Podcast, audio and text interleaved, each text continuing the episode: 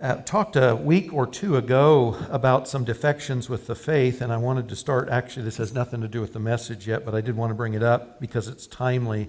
And it does speak, or at least references where we're going in part of the message this morning. We talked about Joshua Harris and Rob Bell a week or so ago, and they're, they're pu- very public defections from the Christian faith. Marty Sampson of Hillsong Worship, leader and author of songs that Christians around the world Sing also mentioned in a Facebook post a week or more ago that he had also left the Christian faith. Another Christian leader that had just left the Christian faith. He backtracked, removed the post, and said, uh, sort of qualified it, so that he was in a happy place and, he, and he's not sure he can hold on to the Christian faith. There's an online response to these recent defections by John Cooper of the Christian band Skillet. Chad Barker put a link on this if you're part of the unofficial Lion and Lamb Facebook page, uh, Bell Believers, I think it's called. If you're not want to be, you can contact Patty Ann, fill out your information on the card, turn it into the box, and we'll get you hooked up on that. You can look for it online too. I'm sure it'll come up. It's being talked about. His letter response is being talked about by Christians around the country, number of venues, but it's an outstanding response to people who have basically been double minded about their faith. They've said we're believers in Christ, we're Christians at one point. They flip the coin and they turn around, and on a given day, they're not. You know, it reminds me of Joshua's words uh, before the end of his life in Joshua 24, where he says, Choose who you'll serve. Make up your mind. And he tells them, you know, you could go back to the gods of the Amorites or the gods on the other side of the Jordan River before we came in but whatever you do, it's like just make up your mind and go. You know, don't be double minded. That comes up this morning, too. I want to start with uh, uh, briefly a story uh, about one of my heroes of the faith from the book called Against the Tide by Angus Kinnear. It's the biography of Watchman Nee.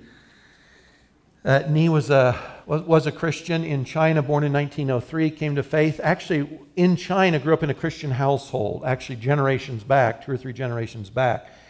He came to faith as a teenager in high school, came to Christ, and he, he was a dynamo as, as a Christian. He studied the Word, he had a great memory, he loved God and God's Word, he loved evangelism, he was highly fruitful, even as a young man. In the 20s, he took a group of his disciples, his, the guys he was mentoring. They went to a little island off the mainland coast of China. And they were preaching the gospel, open air preaching. This was in the 20s, and they were getting absolutely no response. And one of the younger guys, one of Nee's proteges, asked one of the islanders, he said, What's the deal? Why don't you guys believe? No one had believed at this point. And he says, We don't need your God. We've got our God. He's Ta Wang. Ta Wang is the great God. He protects us, He gives us rain, He gives us sun, He takes good care of us. We don't need your God. And by the way, His annual feast is coming up in just a few days. And the weather will be perfect because it always is. And, and literally, these people knew just from oral and one generation to another, they knew this was true almost 300 years back. Inarguably, they said, Our God will do this. And so this guy, just in the spur of the moment, he says, Jesus is going to rain on your God's parade. Well, Watchman Nee's not there. He hears about it later, and, and his first thought is, oh my goodness, what are you doing? You know, what are you thinking? So they say, man, we got to pray because you've just put God's honor on the line to these islanders. So they pray, and as they're praying, this is the phrase that comes to Nee's mind, and he feels like God is sort of gently chiding him. The phrase comes up, Where's the God of Elijah? Now, you remember Elijah says there's going to be no rain, and then he says, and now it will rain. Where's the God of Elijah? So they pray. And the longer they pray, the more this keeps coming to mind. They start broadcasting to the islanders God is going to rain on your God's parade. The true and living God is going to rain on your God's parade. So the morning of the parade dawns bright. There's, there's no clouds in the sky, and they're at breakfast, and they're like, okay, guys, we'll just remind the Lord of what, what's up. The same phrase comes back, where's the God of Elijah? And they pray and they start hearing the sprinkles. And it starts raining. And they say, Lord, this is good, but we need more. You need to make it rain harder. And so they do. Now, this is not Watchman Nee's thing, but this is real. This idol of Shiva was washed away in India by floods. uh, they pray, Lord, would you really make it rain really, really hard? And it rained so hard that the people carrying the idol fell down. It broke the statue. So they, they got the statue, they ran back inside somebody's house, they repaired the statue, they went back out. It rained so hard it washed them and the statue down and away. Well, they said, you know what, we made a mistake. It's actually six o'clock four days from now. And so the, the brothers said the same thing. They said, God, where's the God of Elijah? They prayed, and it did the same thing four days later, and it washed their God away. And you know what happened after that? The islanders believed. All these folks came to faith in Christ this spectacular demonstration that God was God and Ta Wang was not.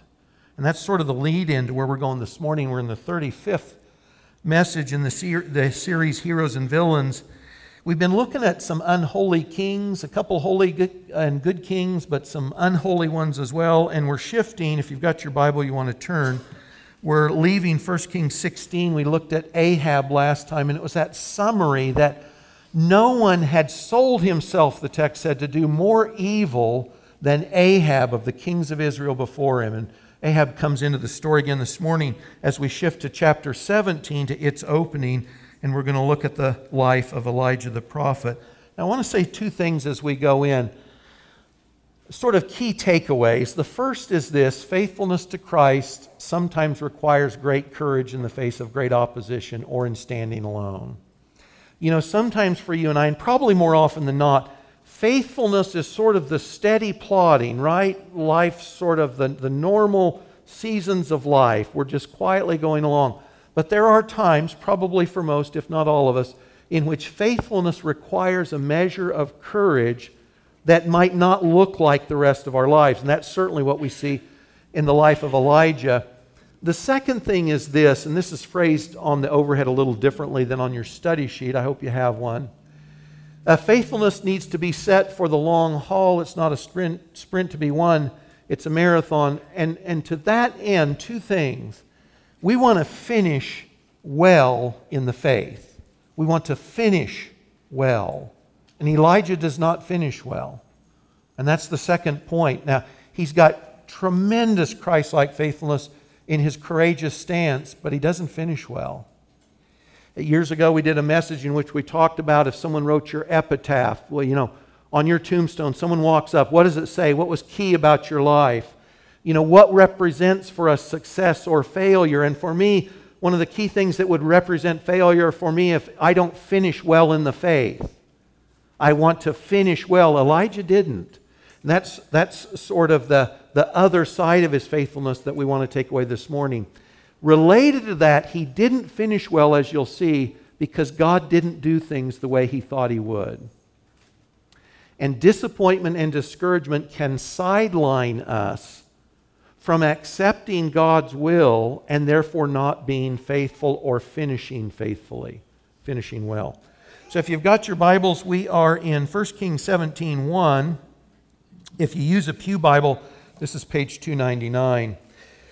So you remember Ahab's king, and he's married Jezebel. He's brought in the, the worship of Baal and of Asherah. Jezebel has. She's brought in her own priests and prophets. She, they're on her payroll, basically, in the payroll of Israel through Ahab the king. And Elijah is just introduced on the scene. There's no, there's no other introduction. He just shows up somewhat dramatically. Now, Elijah the Tishbite of Tishbe in Gilead, we'll look at a map in a moment. He's from the east side of the Jordan, but in the northern kingdom's province. Elijah shows up and says to Ahab, As the Lord, as Yahweh, the God of Israel, lives, before whom I stand, there shall be neither dew nor rain these years except by my word. You remember back in Moses' ministry, he, he shows up in uh, Pharaoh's court he confronts Pharaoh in Pharaoh's court. That takes some chutzpah, doesn't it? And he also basically says, My God is going to take your God down. Your gods. Remember the gods of Egypt, the miracles, the signs in Egypt are about Yahweh demonstrating he's God, and your frog gods and all these other gods, they're not really gods at all. That's exactly what Elijah does here. And what you'll see is there's point and counterpoint in the lives of Elijah and Moses. You, you keep seeing things that are reminiscent in Elijah's life and ministry that were true in Moses. I'll point a couple of those out. But remember, he stands, now we assume he's in Ahab's court, and he says to Ahab, The God you just made the God of Israel, remember he's the storm and thunder and rain God, therefore he's the God that gives life. He's not God. And you won't get any rain from Baal until I say so, because Yahweh's God and Baal's not. Just like Nee in China. It was sort of this thing, it's going to be a demonstration that Yahweh is God and your God is not. And so, initially, right out of the chute, the first thing you learn about Elijah is that he is unafraid to stand before a king in the king's own court and say, God is going to take your God down. Now, that requires some courage. That's the first thing we hear about him. Ahab could have done a number of things to him whipped, imprisoned, life, you know, anything you think of, the king has the power of life and death. But Elijah marches boldly in and gives the word. We need to think for a minute. I think most of us as Christians are fearful as a given and anxious as a given. I find this that if most of us have something that we need to reprove or ask another Christian or sister or brother in the faith or sister or brother in a family, if, if we've got something that might not sound really encouraging to them, we're afraid to bring that up to them. It just requires a little bit of courage to do that, right?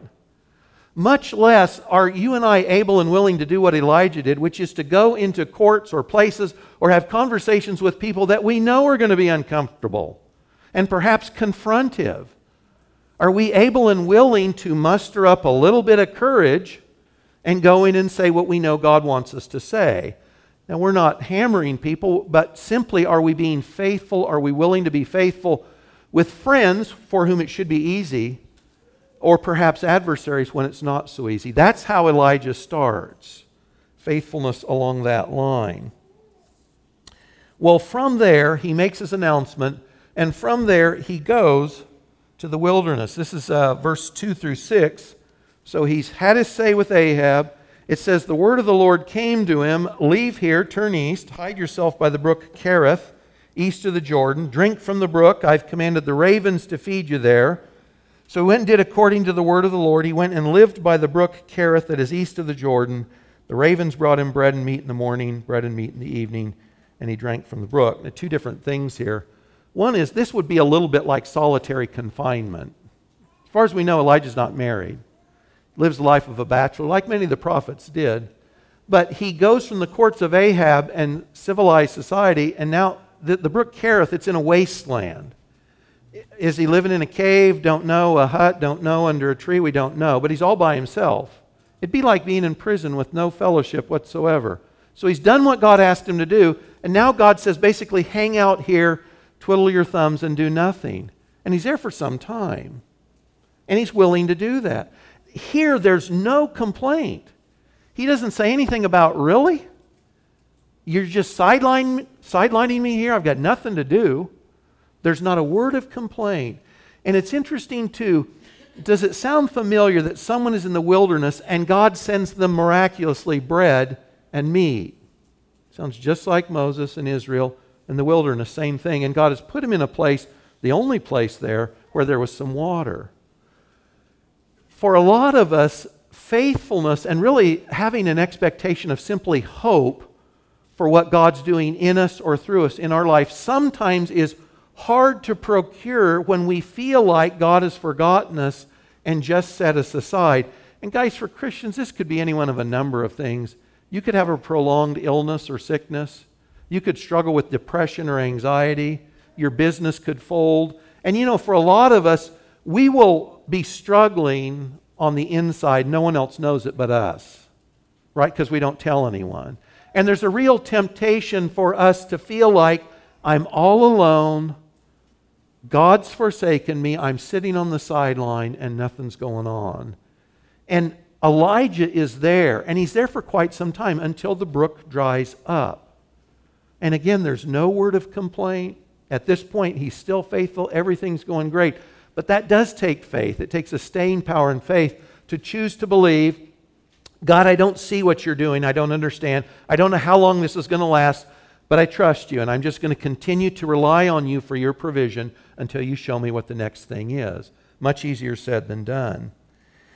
Well, if you go down to verse 8, verses 8 through 16, the Lord comes to him and says, Get up now, go to Zarephath, which belongs to Sidon, and dwell there. Behold, I've commanded a widow there to feed you. So he rose and went to Zarephath. So he's going to travel up and he's going to go across to the coast, Zarephath near Sidon. He meets the widow, who, by the way, doesn't know God has commissioned her. I find that God says, I've chosen that this woman's going to take care of you. And he goes up and he says, Hey, would you give me some water? Yes. Would you give me some food? She's like, We don't have enough. She didn't know God had tapped her to be his provider, but he had. So it's not coincidence that this is the woman Elijah sees. And he says that, she says this I've got just enough to make one little meal. My son and I are going to eat it, and then we're going to die because there's no food left. Remember, this drought goes through the coast. It's not just Israel proper, it's through the coast.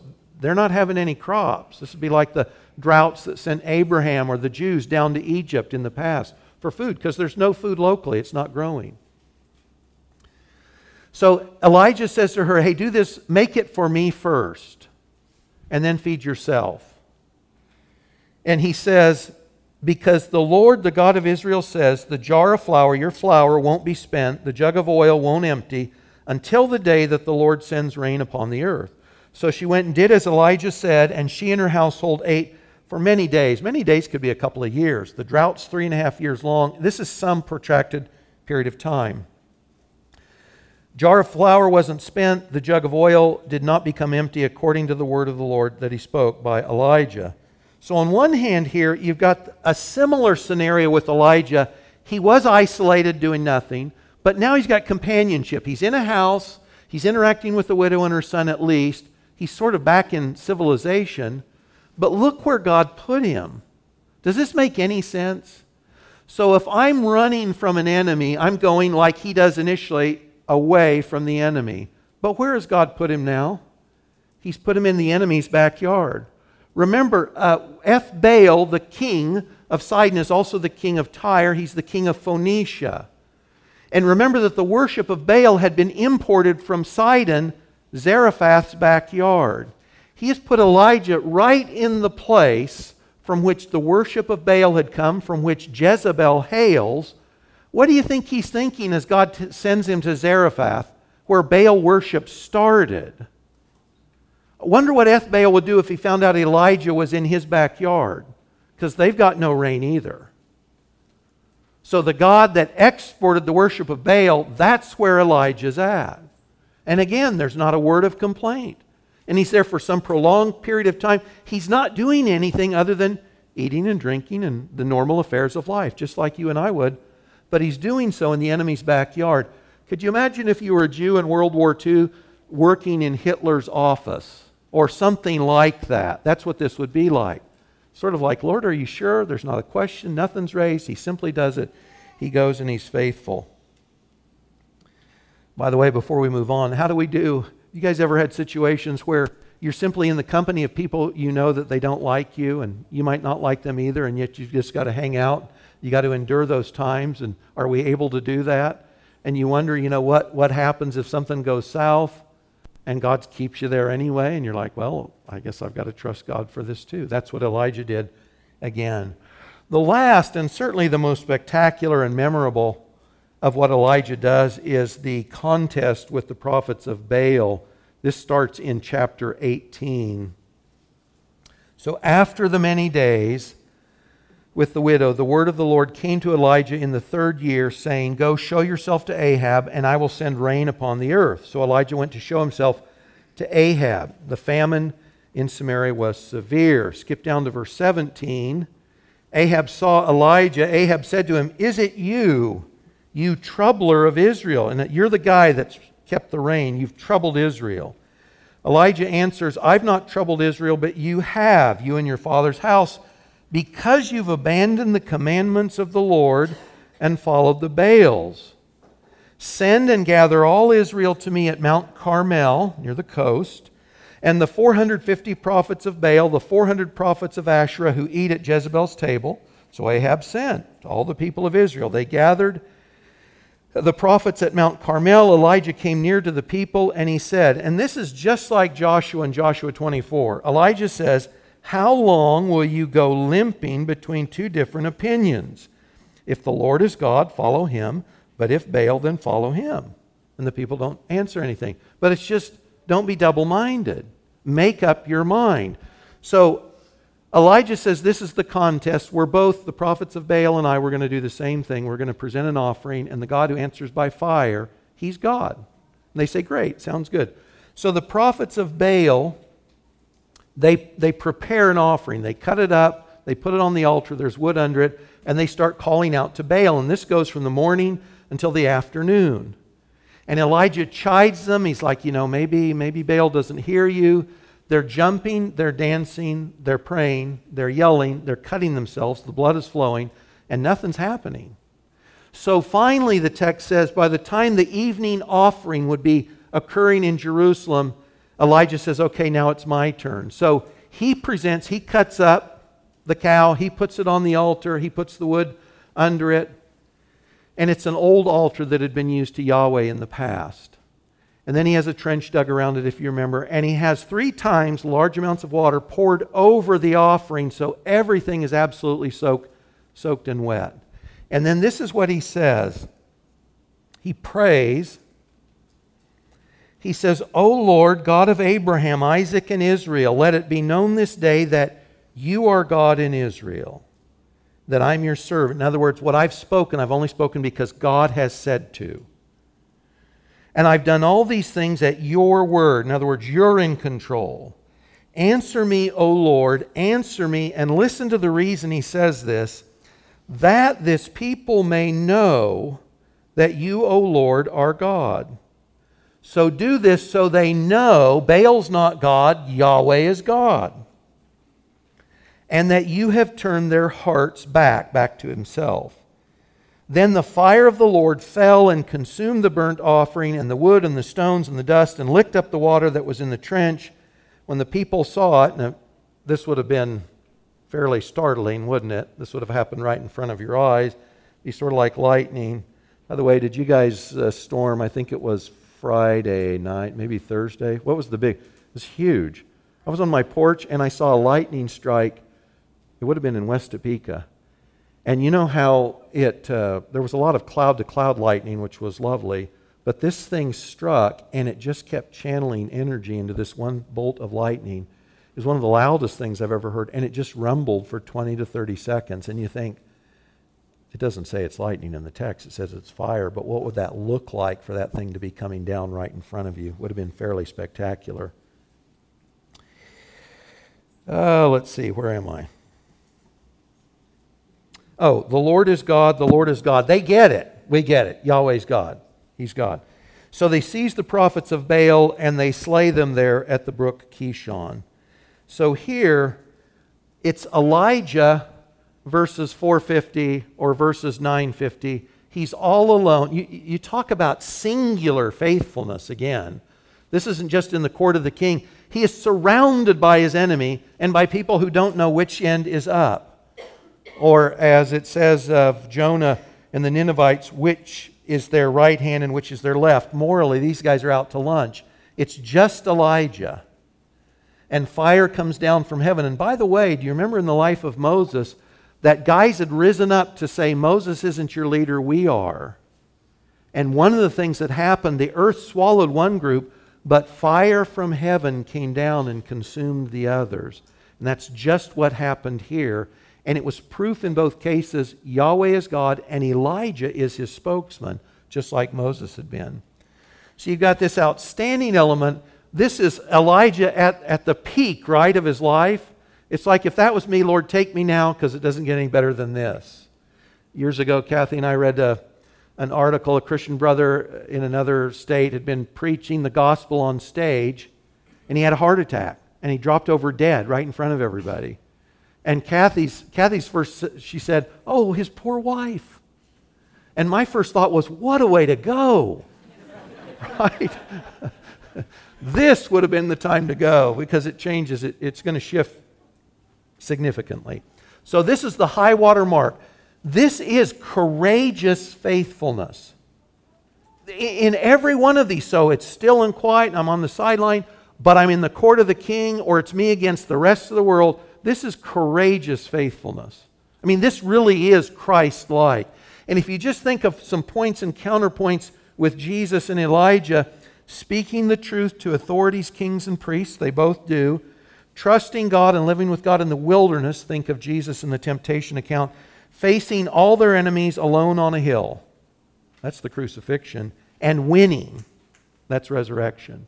Elijah and Jesus. This is Christ like faithfulness. And again, it's not the norm for us. It's not the norm for us. But we get ready for times that require great courageous faithfulness, guys, by the day to day faithfulness we practice all along. You know, if you practice your instrument every day, when it's time to perform, you're ready. If you don't pick up your instrument and someone says, hey, can you come play this song, you won't be ready. And the same is true in the arena of faithfulness. So, that's the high side of Elijah. Now, there's another side to Elijah's life. And we're learning this, the negative lesson that we don't want to follow. And you know, we said, if you remember at the beginning of this series, some of the villains look better than the heroes. And some of the heroes have elements that look like villainy, not faithful. And that's true of Elijah here. So, the great victory, the priests have been slain, God's good, and I'm his spokesman, I'm vindicated. What happens next? So Elijah hasn't rained for three and a half years. So Elijah tells Ahab it's going to rain. God said the rain stops. God says, I'm going to send rain again. It's going to rain. So he tells Ahab, You better leave now because it's going to rain so hard you won't be able to get through in your chariot. So he prays, if you remember, seven times, tells his assistant, Hey, look at the sea. Do you see anything? Finally, yep, little cloud comes up. Well, pretty soon it's raining, and not a little, but a lot. And Ahab's getting back to Jezreel, where Jezebel is, and God supercharges Elijah. I don't know what this would have looked like, maybe a cartoon. You know, this guy, it says he girds up his loins, you know, pulls up his robe, tucks it in, and he outruns the horses in the chariot. What did that look like? it sounds like a kid's cartoon, but it really happened. So he gets there. So this is right after the greatest victory he'll ever see, right? And historically in Israel, this is a high water mark, right? God showing them, I'm Yahweh, you can trust me. Make up your mind. So, this is chapter 19, verses 1 through 3. So, Ahab gets home in Jezreel and tells Jezebel all that Elijah had done, how he killed her prophets. Jezebel sent a messenger to Elijah, they're in the same town again, Jezreel, saying, So may the gods do to me and more also, if I don't make your life as the life of one of them by this time tomorrow. Now, now think for just a second. She is making a, a threat. She is swearing by gods that have just been proven not to exist. And on that basis, she is threatening Elijah's life. How fearful should he be? Not very, right? But how does he respond? Look at verse 3. He was afraid. He rose. He ran for his life. So he's up in Samaria. He comes down to Beersheba, which belongs to Judah, and left his servant there. Now, he's come through Israel, through Judah. Beersheba's down in the deep south. And I think his servant's already worn out. He can't keep going. He's worn his servant out. But he's not done running away yet. He himself went a day's journey into the wilderness and came and sat down under a a broom tree, and a broom tree is really it's a big shrub, and it, it has flowers, and it's big, and it would provide a nice amount of shade. And he asked that he might die. So he says to God, under the shade of that tree, I want to die. He says, It's enough now, Lord. Take away my life. I'm no better than my fathers. He lay down and slept under the broom tree. And two points here. Does this sound familiar to you that a prophet is discouraged and says, Lord, just let me die under the shade of a plant? This is Jonah chapter 4. See, and part of what's happening, you're already getting clues here. Remember, Jonah and Nineveh, God does, uh, Jonah doesn't want God to save the Ninevites. So in Jonah, God is doing something that Jonah doesn't want him to do. So he's frustrated with God and he says, I want to die rather than see these pagans come to faith in you and be saved. Well, here Elijah is discouraged in what God didn't do. Now, by the way, this isn't absolutely plain in the text, and I'll, and I'll, I'll uh, mention this here and again in a minute, but we're, we're, we need to read in a little bit to figure out what's going on for Elijah, right? Why does he say now? He's afraid, we know. But why does he say, I'm no better than my fathers, and I'd just rather die? He's discouraged for sure. He's despondent. And I think there's been some coming to grips with his own estimation of himself. It's like, yeah, I'm, I'm like people before me. And great things didn't happen in their life, and I've given it my best, and the nation didn't turn, and I'm running away afraid for my life. I'm no better than others. This was, I think, a humbling point and a helpful point at that level, but it doesn't stop there. So we know he's worn out and he needs rest for sure. And in case I forget to say this, guys, it's amazing to me that uh, Christians especially, I, I think sometimes we major in make believe, that we make it's magical thinking. You know, we are body, spirit, and soul. And sometimes we think if we're God's person doing God's things, you can disregard your body. It's like, well, you can't. Or you can disregard your emotions, like, you can't. And you know, sometimes the thing that you and I need so that we're spiritually in tune, we just need a good night's sleep. Or we just need a good meal. Or we need to get some exercise to getting the little gray cells feeling a little better. You can't disregard your physical health. Elijah, he's worn out emotionally for sure, and now he's tired physically uh, chapter 19, verse 9, he, he continues. Oh, yeah, the, the angel shows up, says, Hey, bud, wake up, gives him some water, gives him some bread, does that twice. And now he goes for 40 more days. He goes down south. In the story, it's called Mount Horeb, but that, of course, is Mount Sinai. So Elijah is going to the same place that Moses got the law from God, Sinai. He came to a cave and lodged in it. And the word of the Lord came to him and said to him, What are you doing here, Elijah? He said, Well, I've been very jealous for the Lord, the God of hosts. The people of Israel have forsaken your covenant, thrown down your altars, killed your prophets with the sword, and I, even I only, am left, and they seek my life to take it away. Now, I don't, uh, Elijah's a better man than me, I'm, I'm sure. But what you've got here, this is the wah wah party. Have you ever had one of those? Wah, wah, wah. God, I've done it right. I've done everything right. These guys are all wrong. I'm your only hope. They want to kill me. Do you have any idea what's going on? Do you see the problem here, Lord? And God's not entertaining it, by the way. So God tells Elijah to stand in the cave, in the mouth of the cave, and he says he's going to pass by. So you know the story. First, there's this fierce wind, it pulverizes the mountainside. And, but it says, but God's not in the wind.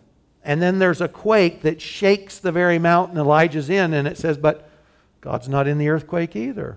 And then there's fire, and remember, this is the mountain of fire where God came down in fire and met Moses and gave him the law. But it says God's not in the fire either. All these demonstrations of power, and God doesn't show up in them. But then you get to verse 13. Elijah hears a whisper. So all the power goes past, and then there's a whisper. And this is translated different ways a whisper, a still small voice. It says he wrapped his face in his cloak. He went out and stood at the entrance of the cave. And there came a voice to him and said, and it's the same question. Now, when God asks us the same question, he repeats that question. It probably means the first answer wasn't okay, right? Probably means the first answer was inadequate. Asked him the same question What are you doing here, Elijah? What's going on, buddy? He said, same thing. I've been jealous for the Lord, God of hosts, people of Israel, forsaken the covenant, thrown down your altars, killed your prophets with the sword. And again, and Lord, I, even I, only am left, and they seek my life to take it away. Your last man standing, they're going to take me down. What are you going to do then? So at this point, God just says, okay, I've got some things for you to do. I want you to go up, go up to Syria, anoint a new king, Hazael, go down to Israel, anoint a new king, Jehu. And then, by the way, go anoint your replacement because your job is over. Go anoint Elisha. Now, if you've read the story, you know he doesn't obey. He never does anoint Hazael, and he never does anoint Jehu. And what he does with Elisha is half hearted at best. He's unhappy, he's disappointed, he's distraught, He's discouraged, and this is where he ends in that mindset. Not in courageous faithfulness, but he's ticked with God. God's purposes weren't his purposes, and that's the way his life ends. And I want to look at this in just a couple of different ways. The first thing related to him being worn out, he has hit a wall clearly. There's a, there's a Facebook address on your study sheet uh, to a message. Ligon Duncan, he's a Presbyterian academic pastor, university president, really a sterling, sterling guy. He gave a message on this same passage and did what I thought was a great job saying it's inferred in what Elijah said on the mountain, but that what he really expected was not just that God would show that Yahweh was God, not Baal, but that there would be this national revival, this national repentance and returning to Yahweh that, of course, never happens. And, guys, it doesn't happen then, and it never happens. And 150 years later, God just wipes out Israel with the Assyrians in 722. What Elijah wanted never happens in Israel, ever. Never. He's worn out, and we know that. And this is the thing you got to be careful about, right? Uh, where's my head? So, you know, we, there are times you and I are particularly vulnerable. So, he's vulnerable after a great success that doesn't come out fully the way he thought it would. You know, he looks at life and he thinks, Lord, I thought you were doing this and you didn't. Have you ever done that? Have you ever explained to God how things are and how they should be? Right? Guys, I'll bet three fourths of my frustrations in life are that God's not doing what I thought He would, what I know He should if He was taking good advice and good counsel. And that's where He's at. So He's been courageous in faithfulness, but now he, He's distraught because God didn't do what He thought God was doing. And He can't get out of His own depressed mindset that God, you should have done this. That's why God asks him twice, But what are you doing down here? I didn't call you down here. What are you doing down here? You know, honesty would have been, I'm really ticked. I'm frustrated. I can't believe you didn't do that. That would have been honesty. But he's playing the pity thing. Wah wah. I'm your only hope, and they're, they're trying to kill me. We've got to be particularly careful at strategic times after great victories, after really hard to take defeats. You think business loss, relationship troubles, this could be any one of a number of things. But there are times when your faith and mine is particularly challenged, and you got to be careful where you let your head go and the accusations towards God or the assumptions we make in those times. It, we have to be very, very careful. So we know Elijah feels like he's done everything that was humanly possible. And do you notice he repeats twice, I, I alone am left? That was absolutely not true. In fact, if you read the narrative Elijah's in, it keeps repeating this prophet came up and said this, that prophet came up and did that. He's not alone. And in God's intercourse with them, God tells them, by the way, I have 7,000 in Israel that don't worship Baal. You're not alone. One of the things we've got to be careful of, and by the way, this is where healthy relationships with other Christians comes in. You know, if I see someone and they look despondent, I might say, How are you doing? And I know there's a problem, right? You know, some of you are not good at hiding that you have a problem. Did you know that? Naming no names. But that's an invitation to tell somebody else, I'm discouraged, I'm, dis- I'm disgusted, whatever so that somebody else is in there, what that does is it keeps me from seeing life as if it's only me. It's only me. Life is all about me, and no one else knows all the things I've gone to, all the troubles I've had. And really, it's me, me, me, me, me, me, me.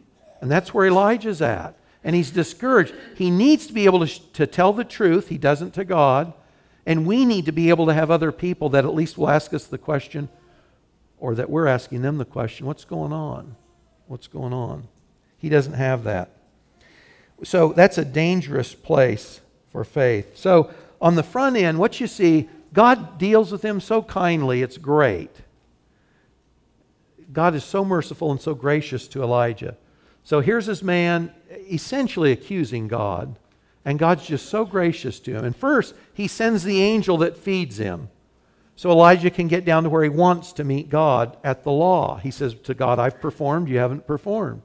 I've done what I was supposed to do, you didn't do what you were supposed to do. That's the law, you remember at Sinai. If you do this, then I will do that. So, first, God's just gracious, gives him some rest, gives him a happy meal, and, and he runs down south with his Wheaties in his belly and his breakfast. You know, when I used to come home, if one of my girls was distraught or appeared to me to be out of sorts, if I was thinking, I wasn't always thinking, but if I was thinking, I would sit down and I would simply say, Tell me every little thing. Uh, you know, clearly something's wrong. Just, just, uh, I've got time. I'm just going to sit down. Just tell me every little thing. What's bugging you? What's going on? Just let me know. That's what God's doing with Elijah. But Elijah doesn't respond in the way that actually would have been helpful to him. Tell God every little thing. Elijah pours out his heart. He says, I'm your last man. Now, guys, why does God, in response to this, why does he send the wind and the quake and the fire, but he's not in them? So think about this for just a minute. I'm sure you guys all know this already. I probably don't even need to say it, do I, Rick? We should just close here. But for anybody that hasn't read this before, uh, basically, God's saying to Elijah, if I need something done, I can do it. I don't need you. You, you keep saying you're the only one left. I don't need you. I need something done. I got all the power in the universe. I could pulverize the mountain you're in right now. I've got fire. I've got quake. I control everything. And if I want something done, guess what? It gets done. I'm not dependent on you. And guys, God isn't dependent on you or me for anything. And He never misses anything in His will, He never does anything wrong. Every time you and I throw a pity party or accuse God, which we should be honest about, by the way, when we do, don't say we're not doing that, we're missing it because God can't do anything wrong. God can't err against you, He can't sin against you, He can never do anything except what's absolutely right. It's impossibility. But that's where Elijah is right now.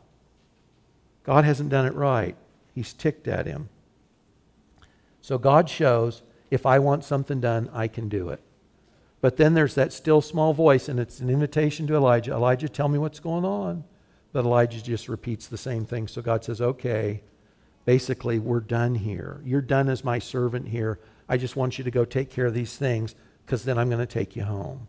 Because I, basically, your courageous faithfulness, it has faltered after the great victory, and you're not able to keep going faithfully to be my representative. So he doesn't finish well. Now,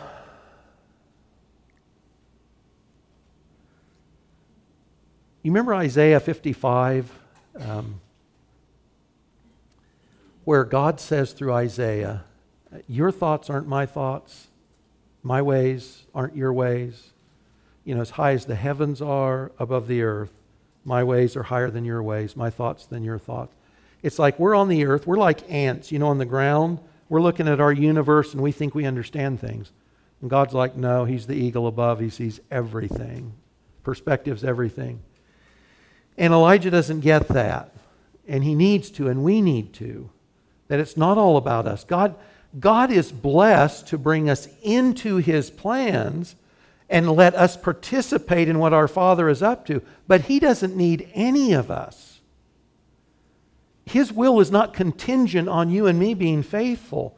We have the opportunity to participate. That's what we get. If we make too much of ourselves, we're subject, like Elijah, to fall out because life doesn't come out the way we thought it would or, or we, we knew it would. If we make too little of being faithful, we're not part of what God wants us to be part of. Not because He needs us, but because it's an invitation to participate in what He's doing. So we want to be careful about our own plans and how we see this thing. We don't want to fall. So, uh, Elijah, great example of faithfulness in courageous settings, but a terrible example of the aftermath. Now, his story doesn't end there, thankfully for him and for you and me too. So, if you go to Luke 9 in the New Testament and you're skipping forward about 800 years, remember the account of the Transfiguration Jesus takes Peter, James, and John up to a mountain, and he's transformed before them. And the guy that looked like just the dusty son of a carpenter, he's now this glorious, magnificent appearance of God the Son on earth. And you remember who shows up with him? Moses and Elijah. Isn't that interesting? Now, why are Moses and Elijah there? Remember, because they say, the context says, they were discussing with him. In the Greek, the word is his exodus. I'm not sure how all the English translations render his exodus. He's going to die. He's going to be married, buried. He's going to raise from the dead. And he's going back to heaven in victory, just like God's exodus of the people of Israel, victoriously. So there's Moses, the lawgiver. Moses represents the law. And Elijah represents who?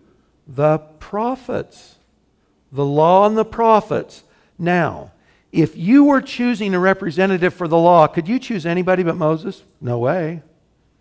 But if you're choosing a representative for the prophets, would you choose Elijah? No way.